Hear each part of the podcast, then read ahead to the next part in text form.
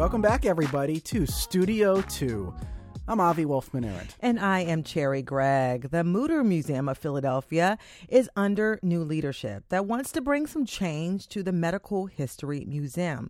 Now, this place is known for its slightly ghoulish collection of skulls, pathological specimens, and primitive medical instruments, and it's caused an uproar, Avi, from some museum fans and former staff. Mm-hmm. We're going to talk with the executive director, Kate Quinn, about the criticism and how the museum is rethinking how it displays human remains. And this gets at bigger questions Yes. about museums in the 21st century. We invite your comments and questions. Our number, you know it, is 888 477 9499. Hop on the line now. You can also email studio2 at whyy.org. Later in the hour, pockets. Pockets. pockets. Uh, we take them for granted. we do. I got five of them today, I think. Mm-hmm. Um, but how do we get pockets, Cherri? And what do they say about power, privacy, and gender? There's a lot more there than you might think. And we're going to talk with the author of a new book all about the subject of pockets. Before we get to all that, Cherri, what do we do? Yeah, we dig in We to dig the in. news. Let's dig into the news. For sure. Um, first up, n- there's a brand new U.S. News and World Report college ranking that came out this week. It's the first one after a major overhaul of the algorithm that ranks the nation's college institutions. Now, it sent some private institutions plummeting down the list. Boom. I won't say I won't do the crash, but it also pushed about a dozen public institutions up the rankings, some about 50 spaces. But the tippy tippy top with Princeton ranked number one, MIT number two, and Harvard and Stanford number three, well, that didn't change. Some local institutions that moved up, Temple University, even with all their issues we talked about last Yes. week, Avi, they are now in the top 100, resting at number 89. Rutgers Camden also broke into the top 100, they're 98. And Rutgers New Brunswick bumped all the way up to number 40. Big week for the Scarlet Knights. Yeah, for sure. Um, so what changed? Well, under the new algorithm, the emphasis was on graduation rates for lower income students. There were also some metrics for first gen students and earnings of recent grads. What was removed? Alumni giving. among other things. The idea being, right, that you shouldn't rank colleges. Well, some people think you shouldn't rank Yeah, colleges yeah, at yeah, all. yeah. Let's put that aside for a second because that's an interesting debate. But if you're going to rank colleges, you shouldn't rank them based on the inputs, but more on the outputs. Mm-hmm. So you shouldn't say this is the best college because they accept the students with the highest SAT scores or grades, which often, by the way, correlate highly with income. Um, the idea is not to accept the highest caliber student; it's to Because provide they're going to have a good outcome. Yeah. Right, because it's to provide the most social mobility, and that's what the, the well, first of all, that's what they say they're now focusing more on, and the proof seems to be in this in the the rankings that a lot of public universities moved up. Some schools, private schools specifically, like Villanova, uh-huh. moved down. So the I, mm-hmm. this was, and this was responding to big time criticism Yeah. of those rankings.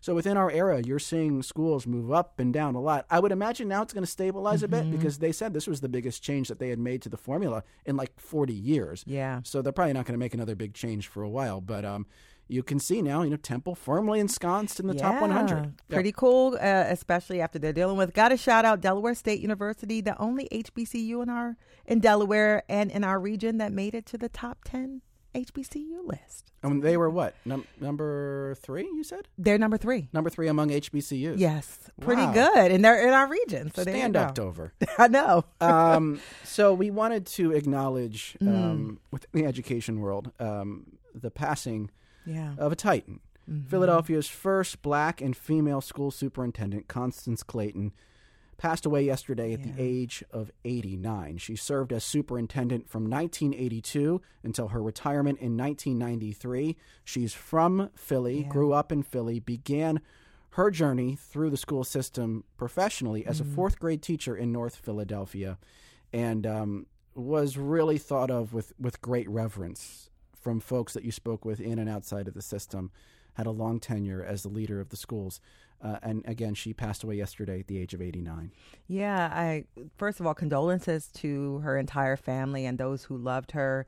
I mean, um, she was a girls' high grad. Mm-hmm. Um, she made sure Black history was being taught in the schools, and we have that conversation going on right now. Yep. And mentored so many of the superintendents that came after her. So lots of kind words, even from Dr. Tony Watlington, who was on the show recently. Yep. Um, he said she was a mentor and friend and a true educator and humanitarian. Um, and you know, you and I talked about this, and I know you're gonna, but but. I mean, there was a time of peace, and anybody I talk to who's from Philly talks about the Constance Clayton years Yeah. as like this idyllic time in Philadelphia education that everybody wants to get back to. Yeah, and I, you know, I covered the school system well after she had left, and I never had a chance to get to know her. But people talked about her Mm-hmm. all the time, and part of it was her, right? Yeah, they were drawn to her personality, what she achieved. But part of it was also, I think, like you said, it was this little moment of peace in between two very turbulent periods. If people might remember, from about I think 1970 to 1981 very turbulent time in the Philadelphia school system. Six different teacher strikes. Yeah. Just in those 11 years. Wow. Constant budget battles and budget problems. And that was happening in a lot of cities. White flight, deindustrialization, there were budget battles in lots of school systems. Philadelphia was not immune. Um, then you had the Constance Clayton period. And then after that, really right after she left, you have the beginning of uh, the charter school period, major shakeups in governance and structure and population, enrollment numbers. Um, that led to that, takeovers. that led to more budget battles and state takeovers. So when I, when you would hear people talk about Constance Clayton in the context, uh, it was really like, hey, there was this moment maybe not so long ago where things seemed stable Yeah. and kind of going And in the right things direction. worked. Yeah, within the school district of Philadelphia. That's not a put down of charters, by the way. I'm just saying the, the growth of charter certainly affected the school district as an entity, and a lot of people pined for those days in between Yeah. when Constance Clayton was the, was the superintendent. Yeah. Rest in peace, Constance Clayton. Um, uh, we want to pivot now to the um, the dress code in the U.S. Senate. Is this Um, pockets related? This is kind of leading into pockets, I guess. You may be seeing more cargo pants and short sleeve shirts on the Senate floor. The reason for all of this is Pennsylvania Senator John Fetterman. Uh, Majority Leader Chuck Schumer said this week that staff with the chamber's sergeant at arms, the Senate's closed police, will no longer enforce a dress code. If you recall, Avi, uh, Senator Fetterman used to vote from the door with one foot out, out of the chamber because he wanted to wear his sweatshirt and his shorts and sneakers um, to the chamber. Um, you know, a lot of Republicans in the GOP pushed back against it. Um, but, you know, I mean, now this, he's changed things. Your thoughts on that? Well, I, my thoughts were I didn't even realize there was a dress code until Yeah. this. It's not a rule. It was more like a custom that was enforced. yeah, it was a custom Yeah. Mm-hmm. exactly. Um, so he's breaking the custom, not the rule. Um, I guess I'm okay with it, and if people aren't okay with it, they could just vote him out of office, right? Isn't that how democracy works? Although it did make me think, where is the line? Is there a line? that is- Do you think there should be some minimum? Like, what if you were in like uh, flip flops Mm-hmm. and board shorts and like no shirt? Would that be okay on the Senate floor? Um, I don't know. I just feel like you know I want my elected officials to kind of look like elected officials, Oh, really? but um, you but you know, that. I Yeah. know, I know, I know, but I'm not, I'm not a hater, Yeah, and I understand. You know, people have to be. You are well dressed, by the way. You know, I'm not saying you have to wear like suits and ties. Put it like this: I'm the John Fetterman of, of our duo. I don't look that good. You look great always. So maybe you're just trying to to But justify. I'm not, I'm not going to hate on Okay. and I'm and I'm glad that things are changing. So Uh, you go. okay. Speaking of change, Mm-hmm. a lot of changes in the way we communicate over the last Yeah. 30, 40 years, uh, including a lot of us use emojis. Mm-hmm. Cherri, what's your favorite emoji? the big eyes that just look.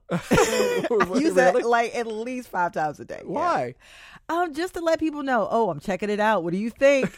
you know, like little eyes peering That's over a the very table. journalist response. So there you go. You're always looking. Yes. Um, so, by the way, did Mm-hmm. you know on this day 41 years ago, a man in Pittsburgh started the emoji revolution, September 19th? Some computer scientists at Carnegie Mellon were messing around on a message board, like a primordial version of social media. And there was this string of jokes that ended with a person writing a sarcastic safety warning about an elevator at Carnegie Mellon contaminated with mercury. Ha ha, not really. Some folks thought this person was serious. And so um, a computer scientist named Scott Fahlman made a suggestion. He proposed that whenever people meant something as a joke, they should begin the message with a colon dash parenthesis, which, as we now know, makes the shape of a hmm. sideways smiley face. This was the first recorded use of an emoticon, the predecessor to emojis. And I spoke to Scott earlier about his groundbreaking yet unintended invention. A lot of things were suggested, but it occurred to me that a smiling face would be sort of universally understood as, you know, hey, wink, wink, nudge, nudge, it's, it's a joke. Mm-hmm. In those days, we had no ability to do things like emojis uh, with bitmaps. And so, colon, dash, or minus sign, parenthesis, Yes. that was to signify that everything in this chunk of text is meant in a humorous light. Yeah, you put it in the subject line and it says this this whole thing is a joke. And then And if you immediately you, seized on the opposite, right? If you flip the parenthesis, make it a frowny face, then that gives the opposite implication to everything that Yes, follows. I'm I'm really serious. This is uh, there really is mercury contamination. right, right. And immediately people started using them for I'm generally happy about what you said or I'm generally sad. So this became a little code we used within the community. How did it get outside the community? Because as you mentioned, at this point, the community is small, and you defined your community as nerds. Your language, not mine. Um, Right. Uh, how did it escape nerddom into a popular culture? So as soon as a new uh, university joined the network, uh, people would send a hello message to their friends, and some of those messages had the smiley face, and it started uh, spreading uh, through the whole community. There was then a link to the UK, there was a link to Japan, there was a link to Europe. At what point did you realize, hey, this is going to be a big part of my legacy in the computing world, even though you've spent decades doing research on all manner of things, artificial intelligence and the like? At what point did you realize, wait a second, me being the first mover on emoticons slash emojis is going to be, you know, line one of my legacy somewhere in there? I guess uh, sometime in the 1990s when it spread to the general public, as long as it was just nerd speak, there were a lot of other people who invented bits of nerd speak that were popular for a while and went away. Like what? Well, oh, LOL has come and gone a few times. Mm-hmm. There's a whole file, Hackers Dictionary, it's called. You can you can look it up online, which was some of the nerd speak used in the community then that spread through the other universities. As you mentioned, your original intent with this was to basically set an emotional expectation for the entire message. Like the words coming up here, they're meant to be serious, they're meant to be jokey. People use emoticons and emojis a little differently now. Um, I don't think it's quite that type of intent. As it morphed and changed and evolved, did you ever like get grumpy about it and think, "Wait a second, you guys are using it wrong"? or was it hey hey live and let live Well, uh, pretty quickly it spread to not just being in the subject line, but being at the end of a sentence, you know, when you just said something clever, but it doesn't refer to the whole message. and you were cool with uh, that or were you resentful of the Sure, change sure, that happened. And then people started making variations within about a month. You, you can make lots of little pictures with lines of punctuation. So people started playing with that and having fun, and that's great. I'm, I'm cool with that. One thing that kind of irritated me was when suddenly cell phones became popular, people dropped the noses. why did that irritate you Well, I think it looks better with the nose. I call the other ones frog smileys. so you're obviously the inventor but at this point you probably also have to be a philosopher about this entire concept so why do you think it has such staying power You know, we need an easy way to say, hey, nudge, nudge, I'm kidding. And then the next thing is smiles. Smiles are universal. We didn't have to say, hey, this is a smiling face. You know, people would, uh, most people would get that, uh, even if they hadn't seen them before. And every culture does a smile in the same way. There's no, no known human culture in which you turn your face the other way when you're happy. and the internet being this universal you know system of connectivity universal symbols have a lot of power Yeah, so it was able to spread around the world and go to places where they used Cyrillic alphabets as long as they had access to an English alphabet. It was able to go to places where uh, they have very different sense of humor, but still there's something that's funny and something that's not. You know, and I think smiles are powerful. You know, it, a smile, uh, smile at some random person on the street, maybe they have a little bit better day. All right, Scott, I want to get you out of here on this question. Um, there was a a Philly folk singer named Tom Glazer who did a lot of important things in the, the folk music world. But later in his life, he happened to pen the song On Top of Spaghetti, and it became a huge hit. and it became the first line of his obituary, and he totally resented it um, because he felt it totally overshadowed everything else he'd done. Do you have that relationship with emoticons slash emojis, or are you at peace with your contribution here? It's it's been a fun ride, you know. I've gone to a lot of interesting places to give talks on this. You know, every once in a while, somebody finds out I'm that guy and is impressed. You know, it's been fun, and uh, it, it creates a challenge. You know, I've spent the rest of my career trying to come up with something in AI that's as universal and important as that the smiley face was. But if I never make that, that's okay. Well, that definitely put a smile on my face. I know. Avi, that was, I don't know, that's a real world emoji that you just did with your finger. It's called actually smiling, yeah. Yeah, that was Scott Fahlman, professor emeritus at Carnegie Mellon in Pittsburgh, whose actions 41 years ago today spurred the emoji revolution. Coming up, we are talking about changes at the Mutter Museum. We already have some emails coming in to Studio 2 at WHYY.org and callers standing by. That number is 888 477 9499. It rolled off the table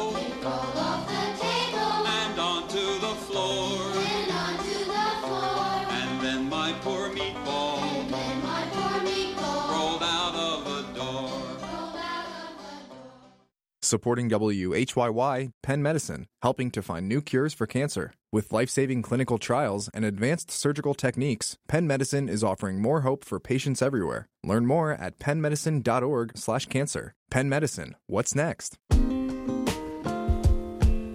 And welcome back to Studio 2. I'm Avi Wolfman And I'm Cherri Gregg. Many people in our region have visited Philadelphia's Mutter Museum, the medical history museum filled with skeletons, pathological specimens, wax models, and antiquated instruments. The original collection was donated by Dr. Thomas Dent Mutter in 1858 to be used for medical education. But recently, the Mutter sparked controversy when new leadership said it was re examining the collection and how it's being displayed. Earlier this year, some online exhibits disappeared from the Mutter website temporarily. Visitors and some former museum staff then worried that the museum would lose its original character, defined by frank and sometimes macabre displays of death, disease, and the human form. Then there was a blowback to the blowback, with experts saying the Mutter should re examine itself. Like many museums, the Mutter is grappling with questions about how to treat human remains, how those remains were originally acquired, and what respect it owes to the people on display. This tension is what Executive Director Kate Quinn is wrestling with. She joins us now to talk about the balancing act between ethics and the museum's essence. Kate, welcome to Studio 2. Thanks for being here. Thanks for having me. And we want to hear from you. If you visited the Mutter, what did you think? What was your experience like? Give us a call, 888 477 9499. You can also email us, studio2 at whyy.org. So, Kate, it's been about a year since the big announcement that the Mutter had hired you as the first executive director since its founding in 1863. You came there with considerable experience. What were some of the unique opportunities and challenges that you saw coming into this museum that attracted you to this position? Well, I'm a Philly girl. I grew up in the area, and the Mütter has been one of my favorite museums since the first time I visited when I was about 15. Mm. Um, it's incredible. It's one of the only collections of its kind. It's one of the only museums of its kind in the world.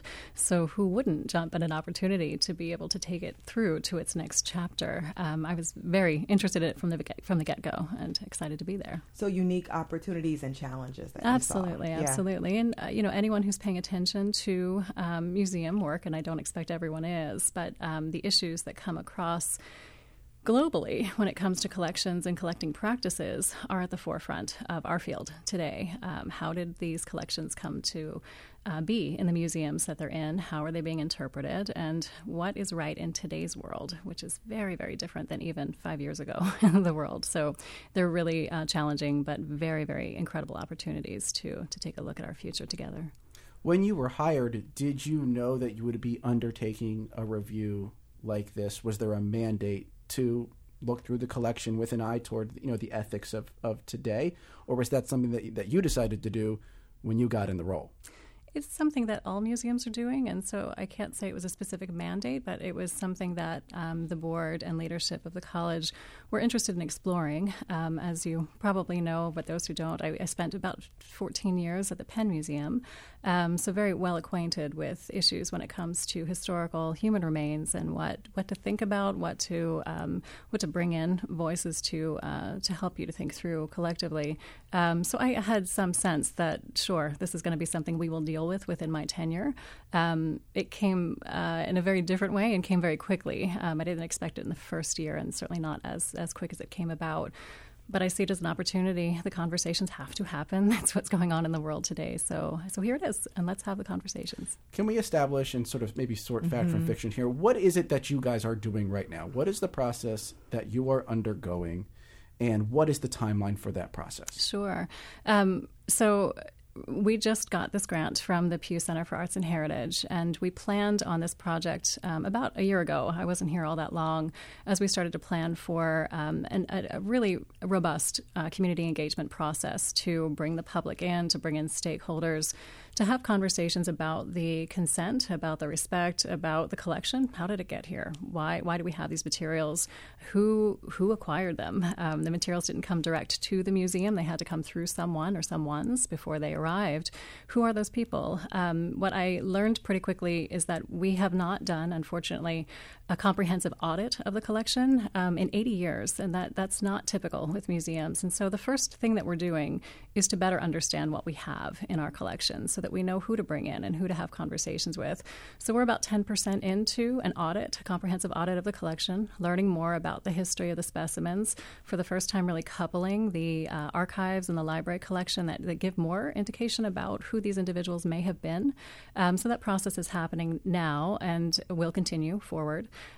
Um, and then the second part of it is to bring in the public and various stakeholders um, for targeted conversations. So we've started focus groups already, um, but to have public discussions. So there's a town hall that's coming up, the first one, um, October 17th.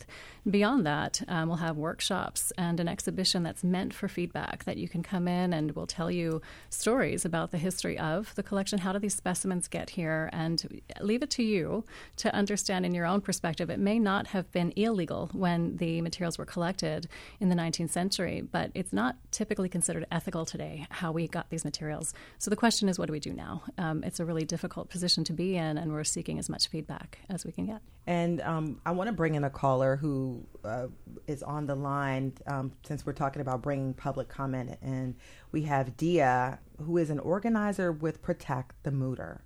Dia, you're on Studio 2. What's your question or comment here? So, uh, first, thank you for taking my call. Uh, secondly, I'm we're very confused when Kate Quinn says that she welcomes public feedback because there's been an outpouring of public feedback. Uh, we have over 34,000 signatures on our online campaign petition uh, calling for the dismissal of Kate Quinn as well as Dr. Irons uh, and for the uh, emails and calls and messages and comments the exodus of staff, there has been a deluge of public feedback that didn't require uh, $285,000 from Pew grants. And so when the leadership says that they want to be transparent and that they want to be accessible and that they welcome public feedback, everything that they have done is contrary to that. Dia, Dia, can I ask you, what do you see as the, the major transgression at this point that, that you think, you know, would make it so that that removal, Kate, yeah, that Kate should be removed. Like, what do you see as as the major issue? Sure. So it's the secrecy and the lack of transparency and accountability. So, for instance, the online material that was taken down was taken down without any sort of uh, discussion or announcement, and the reactions to it happened, and then there was a reaction from the leadership saying, "Oh, you all noticed that we took down everything. Uh, yes, we took everything down." And then there was the furniture that was secretly donated, and then when it was caught, then there was a statement. And then there was Memento Mutter, which was taken down, and then it was caught, and then there was a statement. And, so, and, and we're gonna a lack of a lack of transparency, and, and like. let's and and let's stop it there, and and kind of give Kate, Kate, an opportunity. Thank you so uh, much for respond. that call. Thank Dia, you so much, Dia. Yeah, and, and I want to give an opportunity to you, Kate, to um, speak you know, first of all, the I know that there was a lot of discussion about what was online, those online materials that were taken down. Um, was this communicate? What type of communication went out to the public about this, and why were those taken down, and what's the status of that? Uh, so the review is finished. So all of the videos, um, we promised that would be back up. Uh, those that we saw as appropriate to go back up would be back up by Labor Day, and they're back up now. Um, when we went back into uh, taking a look, we, there had been an article that came out in ProPublica, um, followed by um, an article that was local at the Inquirer, uh, talking about our uh, connection with NAGPRA and compliance with NAGPRA, which is the Native American Graves Repatriation Act. Um, within those that federal law, there is um, some. There were some questions that came our way about whether or not we had been um, in compliance and had as many returns as we were required to do. So for me, that was something that initially started started the thinking about uh, taking a look at what we're doing and how we are moving forward with respect and dignity to the remains that are in our collection. That caused us to take a look at any um, human remains that were presented online. Um, we don't have consent um, at this point in time. The audit's going to give us a little bit more, inf- a lot more information. Um, but we know at present there's about 6,600 remains in the in the museum. And what I was starting to learn at this point, and through NAGPRA, we were starting to learn a bit more because I'd only been there, uh, gosh, three or four months at that point in time. Um, only about 10, 10 individuals of 6,600 gave explicit consent to be mm-hmm. on display in the museum. So that certainly caused alarm for me. Um, if it was your ancestor or my ancestor, uh, we do know that the history of medical uh, practice is not equitable. Uh, we know that the majority of the remains have to come from marginalized communities because people who had wealth tended to be buried and had their materials staying together. Um, so we were looking at that. And I have a quick follow up Sure. because I think the issue of consent um, raised a couple of questions in my mind. Um, what does consent mean? And give me the spectrum because I would assume there's explicit consent, quasi consent, and then just people who had no idea that they were, how their you know remains would be used. Can you give us the spectrum and what it means as far as the Mutter collection? Yeah, so I would start with those who gave explicit consent, and those are people whose individual, who as an individual knew that they were not only giving to their of their body or body part to the museum and to be on display for educational purposes. And that's ten people. That is about 10 people um, so far that we know. On the very opposite side of it, we know of hundreds of people who did not give consent or have implied non consent. And then there's everything in between, and that's mm. going to take some time. And, and it's going to be almost impossible for us to find the histories of every specimen within the collection. But we have an obligation to those individuals who are here and who are in our care to try. But is there so so if these specimens and if these remains were collected in an era before there really was this truly fleshed out idea of consent, is there any way to square that with a modern collection? Because then it, it almost I hear that and I almost wonder, well, can you display anything that was collected more than hundred years ago, more than fifty years ago? And, and if you don't do that, then you are, you know, you're making it so that we can't learn about things that happened sort of before our modern sensibilities were formed, and and, and that creates its own tension. So, is there a way to display remains that were, you know, collected before we really had this idea of consent that had formed? Yeah. That's what we're going to talk about. That's what postmortem is all about. I think is to go forward and have these opportunities to discuss these very, very difficult questions with um, with our communities and with our stakeholders. Most museums who have human remains do not have them on display, um, and you're not seeing them presented online. Um, we're one of the only in this country who have um, materials on display um, expressly from those who we don't have consent from. Um, I do think, you know, the, the, museum will continue. That's exactly what I'm in this role to do is to move it forward, but to move it forward in a way in which we are paying respect to those remains that are in our collection and in our care. If you were grave robbed, if your body was stolen from a war ground, from a hospital, if you had to bargain with a doctor to give them your, your corpse, so that they would treat you in life and you were a Christian, or if there was some kind of connection that we understand that perhaps you, you were never meant to come out of the ground. And you're saying most museums do not They do put not. those types of bodies on display. No, they do not. So the Mutter, you, you believe, has historically been an outlier in that regard. We're pretty rare, and that's Okay. what I think makes it special for so many people. Um, Okay. Yeah. And, and if you are just tuning in, we're speaking with Kate Quinn, Executive Director of the Mutter Museum here in Philadelphia. The institution is currently grappling with questions about how to treat human remains. It, we want to hear from you. You can email studio2 at whyy.org. You can also call 1 888 477 9499. Again, the number 888 477 9499. Kate, a lot of people have very like strong emotions about this. I mean, we have a tweet from Fairmount resident who says those human remains are the only reason people visit the Mütter. It seems that the museum is willing to commit institutional suicide to align itself with trendy progressiveness.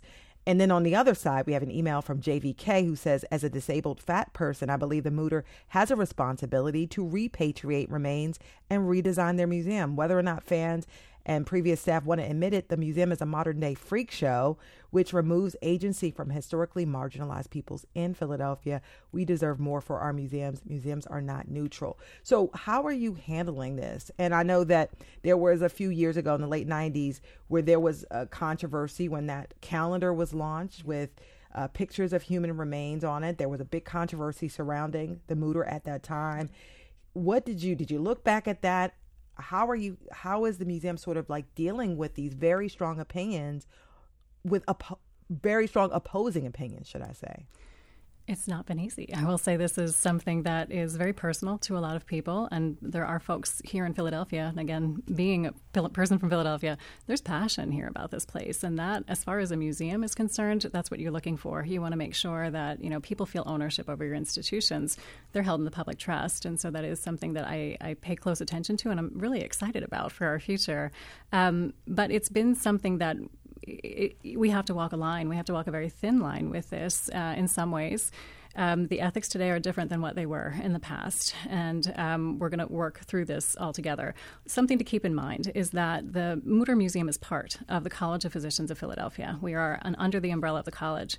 The college is uh, a fellowship society for physicians, and the mission of the College of Physicians is and has been for many decades to advance the cause of health while upholding the ideals and heritage of medicine. And so, one of the things that we're ask, looking into is are we doing that? Is the Mütter doing that today? That's our mission. That's what it always has been.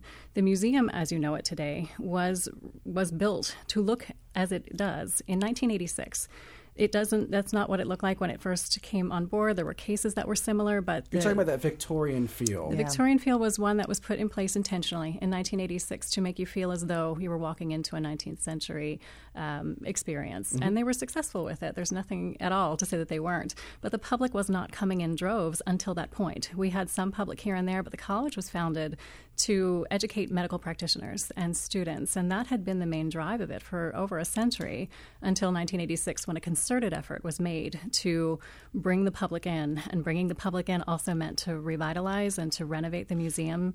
And by bringing the public in, though, you also created a space that uh, people have a deep attachment to, mm-hmm. um, and, and many self-described goths. And I'm not using this term. I'm, I'm saying this is a group of people self-described as goths see this as a unique museum for them where they fit in.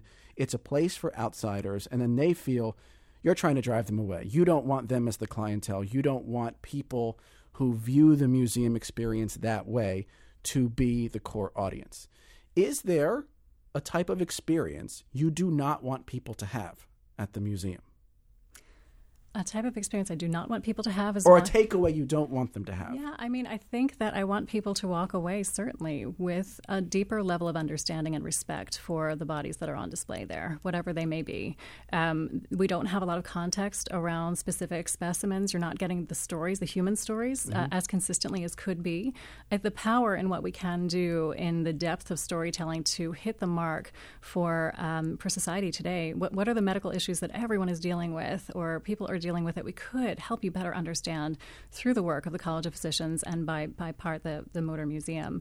That's what I want people to walk away with, and I think we can do a lot better job than we're currently doing with that. And I would love for that to be everyone who loves the Mütter to come along with us in that journey. We just want to make it stronger. We want to make it more applicable to your daily life as we move forward together. So I would hope that everyone um, can hear that and to understand that um, respect and dignity is the heart of what we're doing and will continue to do.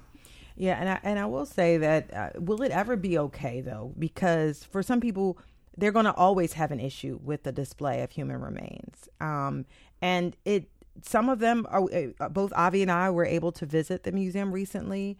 Um, there was a brisk presence of people coming through, and this I went on a random Monday, uh, just before lunch. Lots of people there. So will it ever be okay? I mean, this is something. Some sometimes this things are going to always make people feel uncomfortable. Would it be okay if some people are just uncomfortable just because of the subject matter? Yeah, I mean, I think history can be uncomfortable, and I think you lean into that history, and that's something that um, we can help folks along that journey to understand. You know, we had a focus group that came through um, just about three months ago, and it was with a group of individuals from the Mantua community who were predominantly African American. Um, they're our neighbors, our closest neighbors. They're mm. within our community. They didn't know what the museum was. Above board, they they didn't understand that this museum had human remains in it, and they were very upset collectively yeah. coming into that institution and seeing dead bodies. To them, that was very disrespectful. So, how do we move forward together in a way that um, they deserve to learn just as much as people who identify as being Goths, as much as people who are disabled? The disabled community is very split on what they believe about mm-hmm. the Mütter as well. And so, um, it, it's a very um, difficult subject, but one, you know, this legacy that we inherited, this legacy that we're going to move forward with, we have an obligation to do so in every way possible with as many people on board as we can. Um, but some people will always be uncomfortable with this. It's our obligation, it's our duty to bring them along and, and give them as much information as possible about the experience and context about what it is that they're seeing. I want to bring in an email from Heather. You talked about people who, who might always feel uncomfortable. Heather says, I toured the Mütter Museum years ago. I am a nurse and a Catholic Christian. I got a bad feeling in the pit of my stomach. It was fascinating, but does not feel like a proper way to treat human bodies. On the flip side, Dante, I visited last year and loved the museum, found it very informative, and I felt like they were respectful of the collection. For example, you can't take photographs, so there are some guardrails already in place. You talked about trying to make this determination about your collection once you do the audit. And I still feel like I don't have a good sense of what you're you're aiming for. Like what check boxes need to be checked for any one specimen to be okay for display. Like, I know you're saying you're still getting feedback on that, but can you give us some sense as we wrap up here with a minute left what that basic target looks like? I, I, wish I could say that it's an easy thing, but it's actually going to have to be specimen by specimen. Um, we're going to have to take a look at that individual specimen, its records, and what we can ascertain. I do think we're going to have, for lack of a better term, buckets of people who absolutely did not want to be here, did not did not give consent to be on display, did not give consent to be in a museum. There will be questions about what it means if a body was given for research. Mm-hmm. Are you are you researching when you're in a museum in a public sphere? Um, what about education? Are we an educational institution in the way that the donor may have believed their body would have been used? So it's very, very complicated, and that's why we're just at the start of this. And um, I wish there was some way to say that this is exactly where we're headed. What we know we need is a lot more information, and we're starting to do that process. And as we learn more, we're bringing more people into the process. Communities can and should be engaged with this process as we're moving forward to understand what the next steps would be. Um, if people were taken from their graves and, and ancestors are looking to have those individuals reinterred, that's also our obligation. But we need to give you information to know how to move forward with that. That's Kate Quinn, Executive Director of the Mütter Museum. Kate, thank you for joining us, fielding uh, comments and questions from our audience. We do appreciate it. Thank you. Yes, thank you so much. Coming up next, we're talking about the history of pockets. Big shift there. They may be small, but their evolution raises big questions about gender, power, and privacy. Stick with us. Lots to discuss right here on Studio 2.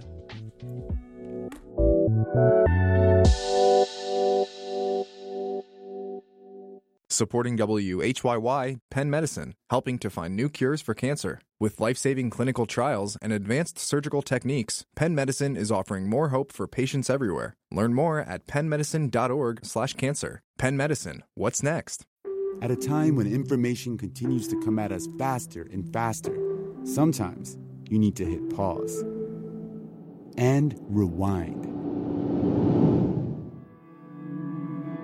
NPR's Throughline takes you back in time to the source of the news stories filling your feed Find NPR's Throughline wherever you get your podcasts.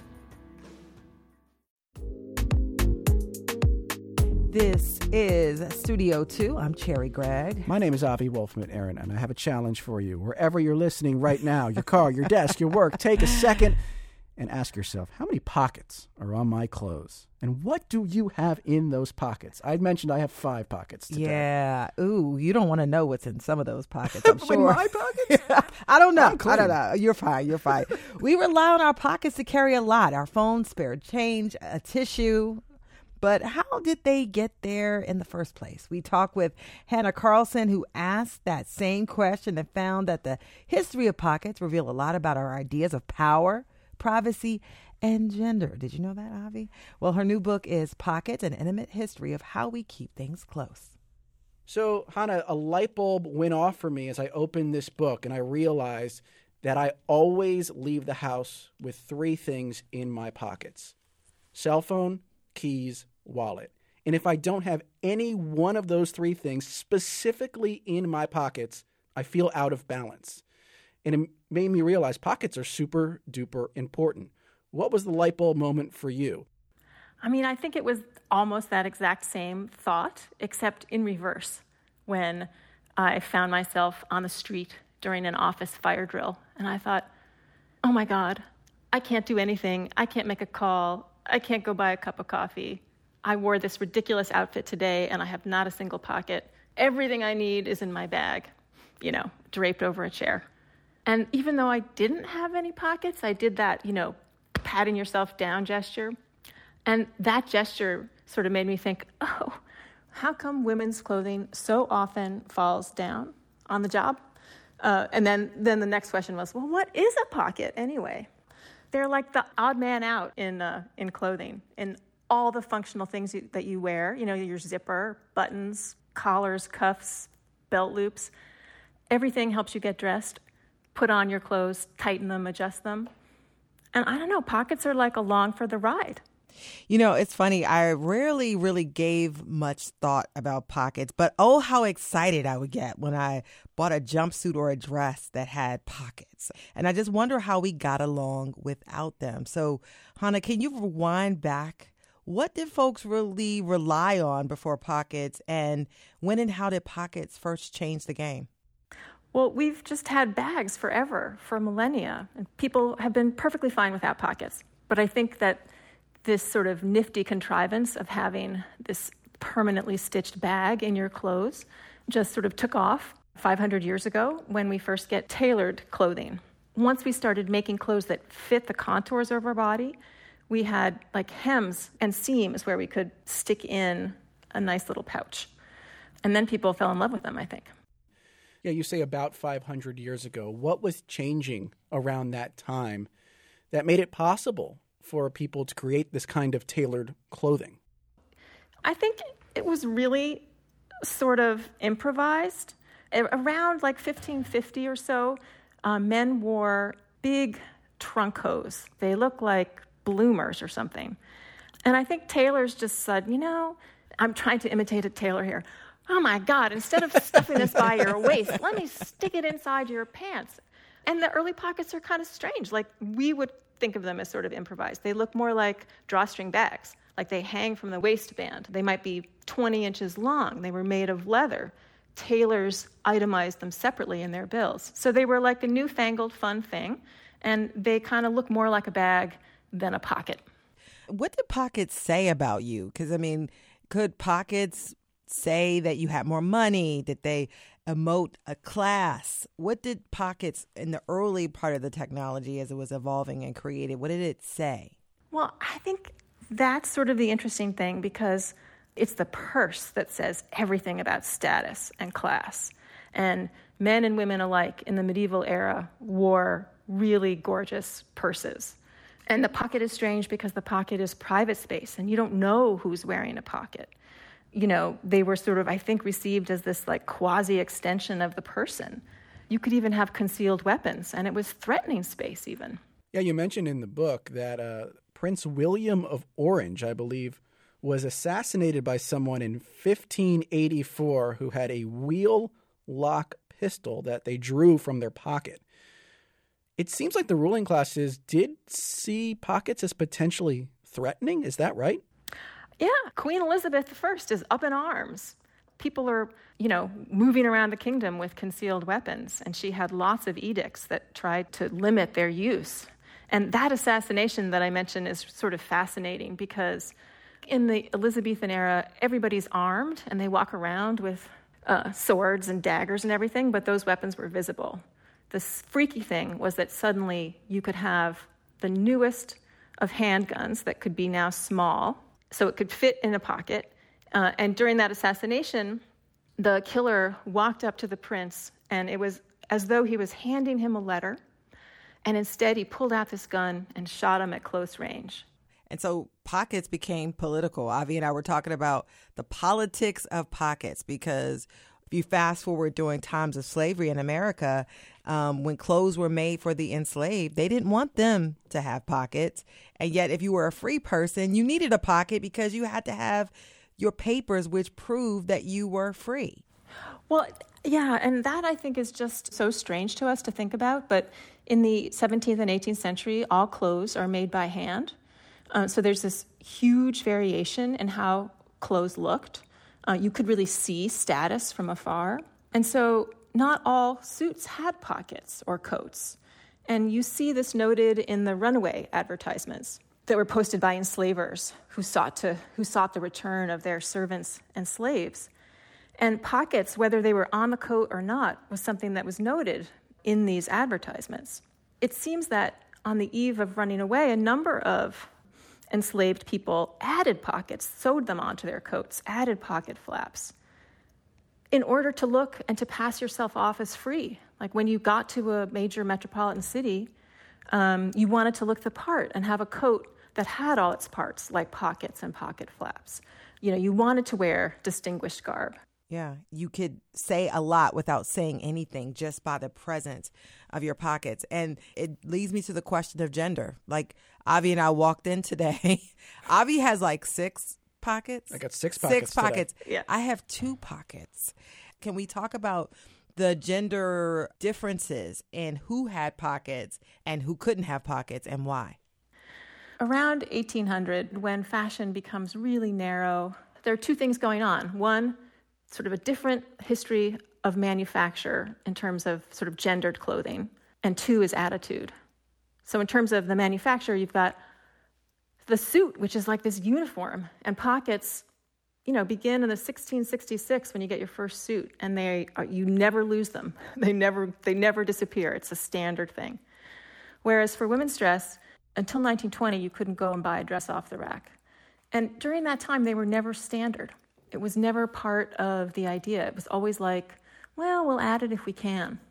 I mean, I think it suggests that material objects reveal so much about the social world all these things we don't really want to say out loud, like women are for beauty and appearance and men need clothes for utility. We, we don't really say that, but then we do it. I have to say, in preparing for this book, I did not realize that there was this growing movement online, like in places like TikTok, calling uh, for more pockets and and less gendered clothing, especially when you talk about, I say, pocket technology. It's like a, fa- a piece of technology that's built into your clothing. Do you think we're at a space where things could shift, though, just because there is this renewed push? I mean, I hope so. If you look at sportswear and, and, and clothes like that, it's wonderfully pocketed for both sexes, for any sex. You get to work clothes and evening wear, though, and I think there's still that disparity. Uh, I think the atten- the more and more attention we pay, I think the better the better it will get.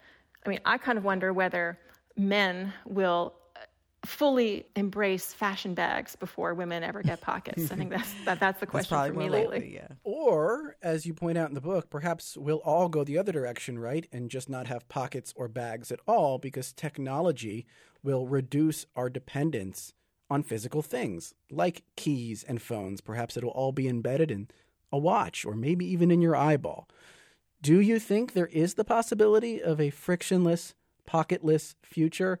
I mean, I toyed with it because I do think it's out there. Futurists and technologists are really hoping that we could, you know, abolish all encumbrance. And they've been working on that in this sort of um, science fiction meets fashion synergy of wearables.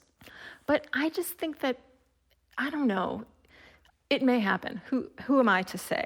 But I will say that that you know humans are known and inveterate, you know, collectors of stuff and junk, and that we love to have objects, and they don't all have to be useful. And then I would say, show me the digital handkerchief, and then I'll then I'll agree that maybe we'll have no more pockets. That was our discussion with Hannah Carlson. Her new book is Pockets An Intimate History of How We Keep Things Close. Interesting discussion there. And it wraps up our show today. Our producers are Debbie Builder, Paige Murray Bessler, and Andreas Copes. Al Banks is the engineer for today's show. You can head on over to whyy.org slash studio two or download us wherever you get your podcast. And please make sure you rate and review. From Studio 2, here at WHYY in Philadelphia, I'm Cherri Gregg. And I'm Avi Wolfman Aaron. Take it away, Alanis.